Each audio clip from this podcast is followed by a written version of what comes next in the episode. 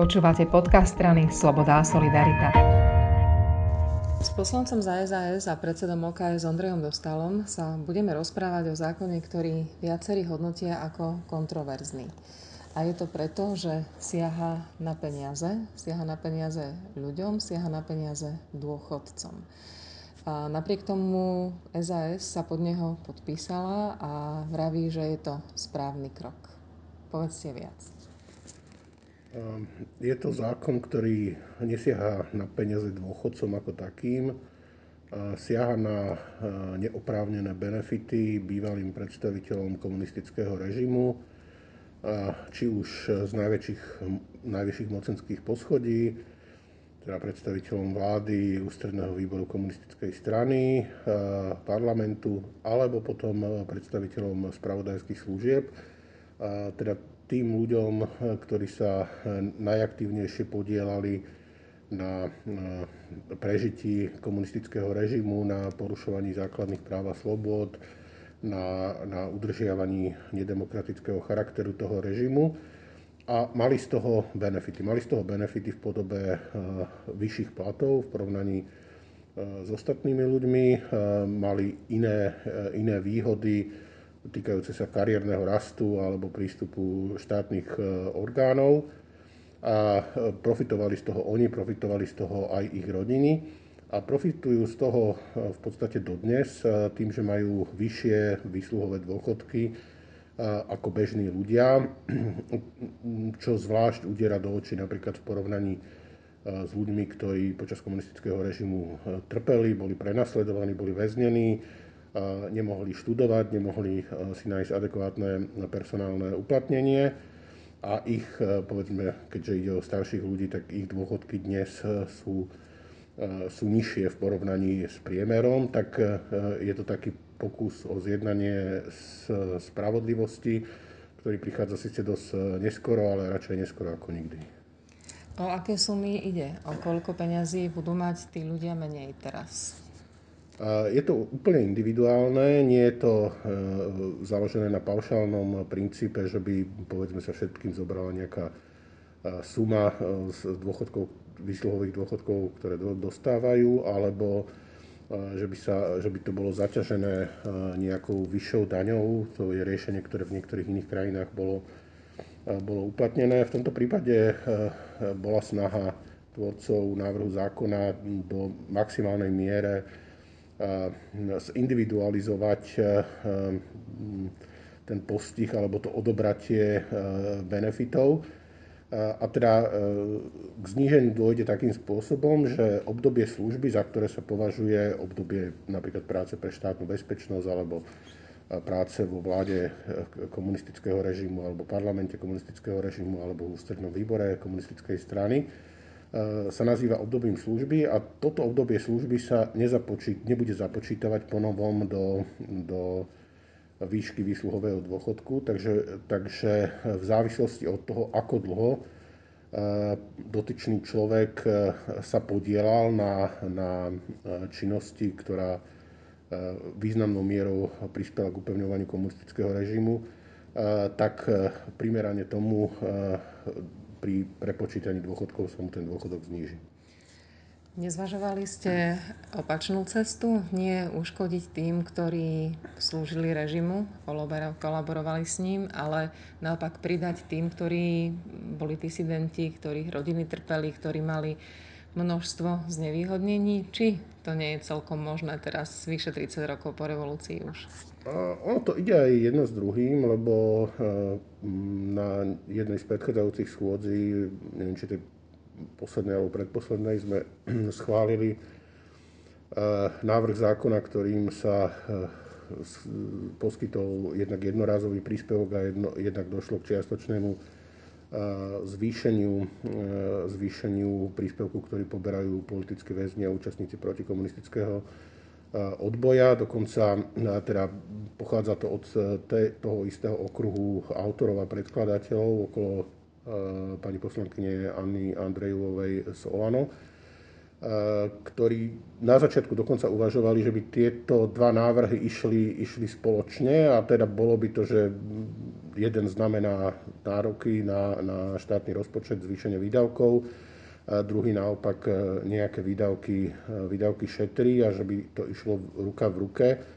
Ale potom sa teda rozhodli, že, že to rozdelia, lebo ten,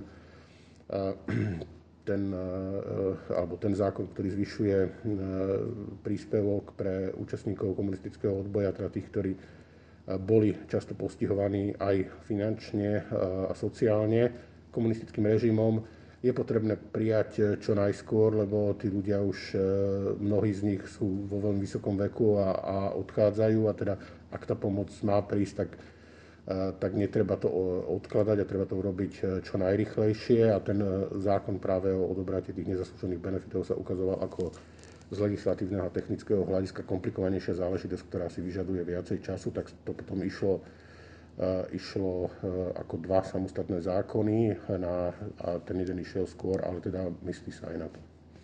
Viacerí možno povedia, že nie je to najdôležitejší problém tohto sveta a Slovensko rieši množstvo, množstvo veľmi zásadných vecí, ktoré sa týkajú 100 tisícov ľudí, ani možno pár tisíc ľudí. Prečo s tým zákonom takto teraz prichádzame? Ja nemám rád veľmi tento argument, lebo to sa dá povedať skoro na všetko, pokiaľ teda nie je to zákon, ktorý rieši e, pandémiu, e, tak v tejto chvíli akýkoľvek, e, akýkoľvek zákon môžem povedať, že prečo zlepšujete nejaké drobnosti v podnikateľskom prostredí, veď to, to má čas, teraz, teraz sa musíme snažiť vysporiadať s pandémiou. A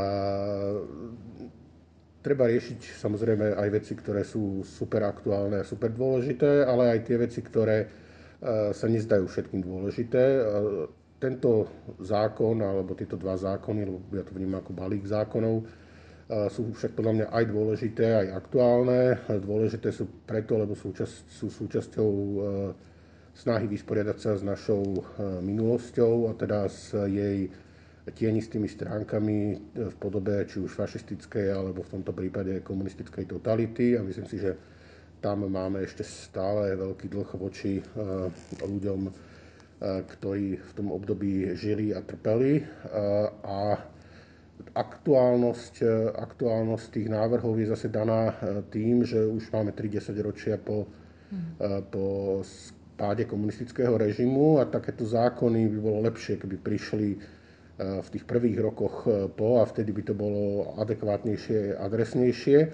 Ale dnes doslova e, sa dá povedať, že ide o život, čiže aby sa tie zákony mohli nejako uplatniť a naše nejaké naplnenie, tak ich bolo potrebné prijať tým skôr, lebo teda keď by sme to odkladali ešte ďalšie roky a roky, tak už potom vlastne by sa e, nikoho, by, by sa netýkali. nikoho netýkali a nemali by žiadny zmysel. Ja pre tých mladších možno poviem, že máme tu také, takých dvoch dôchodcov. Jeden dôchodca pracuje pre EŠTB, alebo pre políciu, alebo pre UVKSS.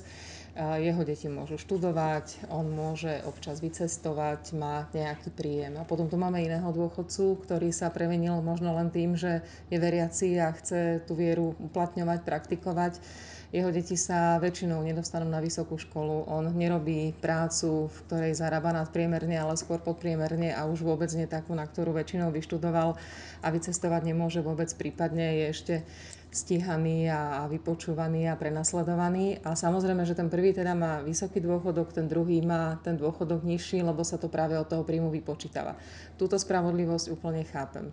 Ľudia, ktorí ale dostávali nejaké dôchodky a boli na nich zvyknutí, tak sa veľmi pravdepodobne teraz ozbu. Rátame práve s nejakými protestami, s nejakým odporom, s nejakými minimálne vyslovenými výhradami voči takémuto zákonu?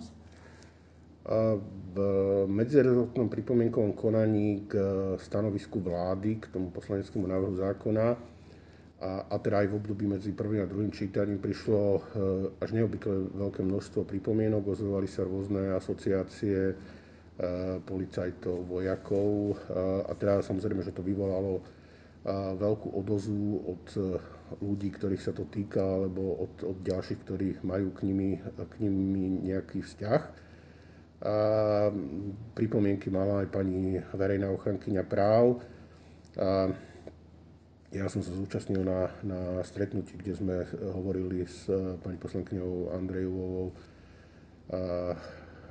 o o tých výhradách a myslím si, že veľmi presvedčivo sa s nimi dokázala vysporiadať. Nejak, nejakým zmenám došlo aj, aj v druhom čítaní, ale v zásade na tej filozofii zákona sa, sa nič nezmenilo a ja som presvedčený, že ten zákon je správny, spravodlivý a, a bude ho možné, možné vykonať. Ten zákon vytvára aj teda podmienky preto, aby, aby povedzme ľudia, ktorí síce pracovali v tých zložkách, ale nejako sa zapojili aj do odporu voči, voči komunistickému režimu, aby sa ich to teda dotklo menej, alebo aby sa to nedotklo. Bude tam možný súdny odvolanie, bude tam možný súdny prieskum a, a je úplne zjavné, že ten návrh zákona bude napadnutý na ústavnom súde a teda ústavný súd posúdi, či je v súlade s ústavou a, a možno ako v niektorých iných krajinách sa niektorá z dotknutých osôb obráti až na Európsky súd pre ľudské práva. A teda boli prípady, keď takéto zákony boli posudzované na Európskom súde pre ľudské práva a bolo, bolo uznané, že krajiny majú právo takýmto spôsobom sa snažiť vysporiadať so svojou minulosťou a nejako sa dotknúť dôchodkov, dôchodkov ľudí, ktorí sa podielali na zločinoch toho predchádzajúceho režimu alebo teda udržiavaní toho zločineckého systému. Podobné zákony alebo zákony tohto druhu existujú v Česku, Polsku, Maďarsku, Lotyšsku, Estónsku, Spolkovej republike Nemecko, takže neobjavujeme Ameriku. Uh, už, už existujú podobné prípady a teda ja dúfam a verím, že uh, aj ak bude ten zákon spochybnený takouto formou, tak, tak obstojí a, a ostane platiť. Ďakujem veľmi pekne. A ďakujem.